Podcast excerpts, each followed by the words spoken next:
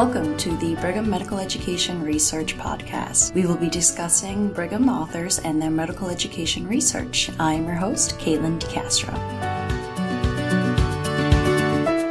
Today we are sitting with Christina DeZara to discuss her academic pediatrics article, Medical Education Journal Club for the Millennial Resident, an interactive no prep approach. Welcome and thank you for joining us today, Christina. Thank you for having me, Caitlin. What got you interested in this topic and how did you come up with your question? I am a PhD medical educator. I work in OB-GYN and pediatrics at the Massachusetts General Hospital. And in pediatrics, my supervisor and I were tasked with taking over some of the journal clubs that they had been traditionally implementing with residents and learners and thinking about a way that we could make it a little bit more interactive and fun and also take away the prior work part. A traditional journal club requires learners to read a paper in advance and come to the journal club prepared to discuss. And we found that our learners who are very busy, who are millennials, they maybe didn't want to read an extra paper in their week. They weren't coming prepared to journal club.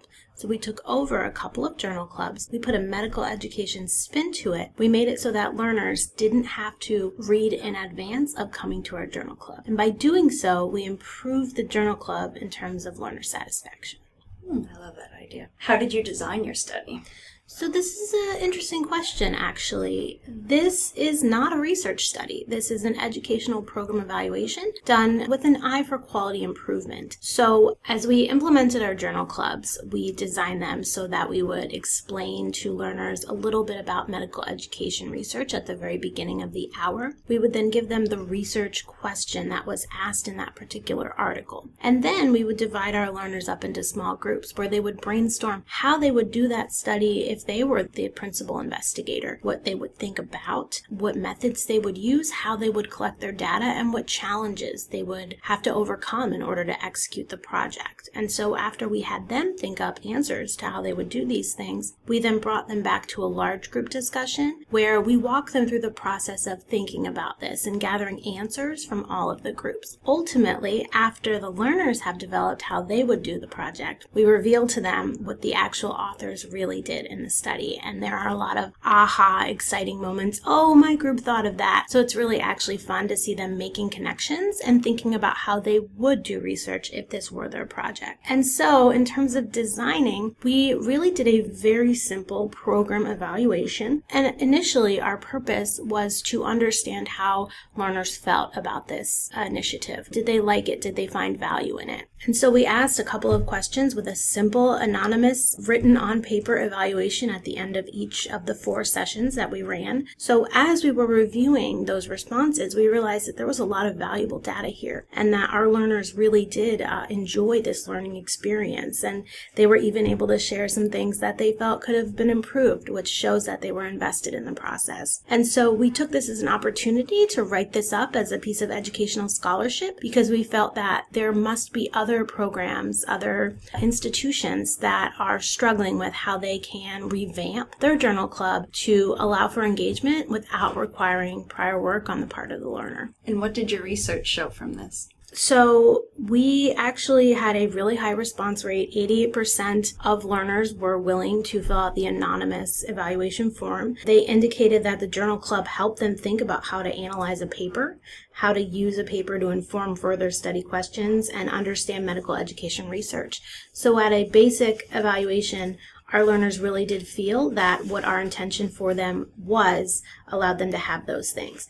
We did come up with four qualitative themes. We did a rigorous process of analyzing our qualitative data, which adds a level of rigor to the simple anonymous evaluation that we had. Learners indicated that it was a strong interactive learning experience. They liked that we asked the group. They liked that there was a brief review of methods and statistical tools. And they absolutely said that they loved developing their own methods before learning what the paper actually did. They loved that preparation was not required. They found it interesting that you could have great participation despite not actually having to read the paper. And they appreciated being able to go through the paper on the spot. They did think that improvement was possible. They offered some formative feedback in terms of how to distribute the groups between learners of different levels, and that sometimes small groups could get a little off topic. Finally, and this was the theme that was so meaningful to me and my co author, is that they indicated a desire for future learning. So they say they they would have liked to go deeper into the results, that they enjoyed focusing less on specifics, but that they really wanted the chance to think about how they would approach it. And so one of the things that we did is started to email the learners the papers after the session for additional self-directed learning for those who were very interested in actually reading how the authors did the paper.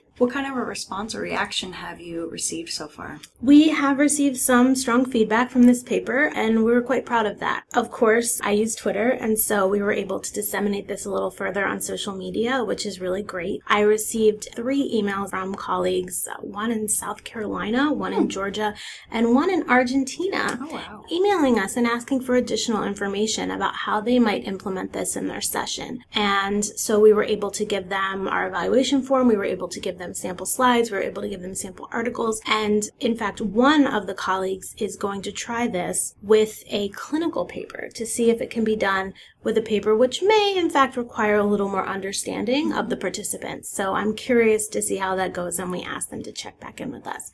I will say it is quite the honor when someone reaches out to you and says, I like your idea. Thank you for writing it up could we potentially try it at our institution? And for any of you out there listening, the answer is absolutely yes. Why is it important to you and what impact will it have on the medical education community? Well, I, I, think I answered that question a little bit already. You know, again, this wasn't a hypothesis driven work. This was an educational evaluation done from a quality improvement lens on an initiative that we undertook at our institution to address the problem of trainees not coming to prepared to journal club. We utilized active learning principles. We had our learners really come together and think about what it would take to do a research project. The impact is that it's published. The impact is that some people have read it it. And I imagine that there are other programs who are struggling with this. And so it is my hope that people continue to find this paper in the literature, that they are able to read it and either try it the way it is or adapt it to their program. Not every program is the same. And so if you are able to adapt this, if you are able to think about it, if you are able to take just one take home from it, then I would be very pleased with that. This is great. Thank you so much for meeting with us today, and we hope to read more from you in the future.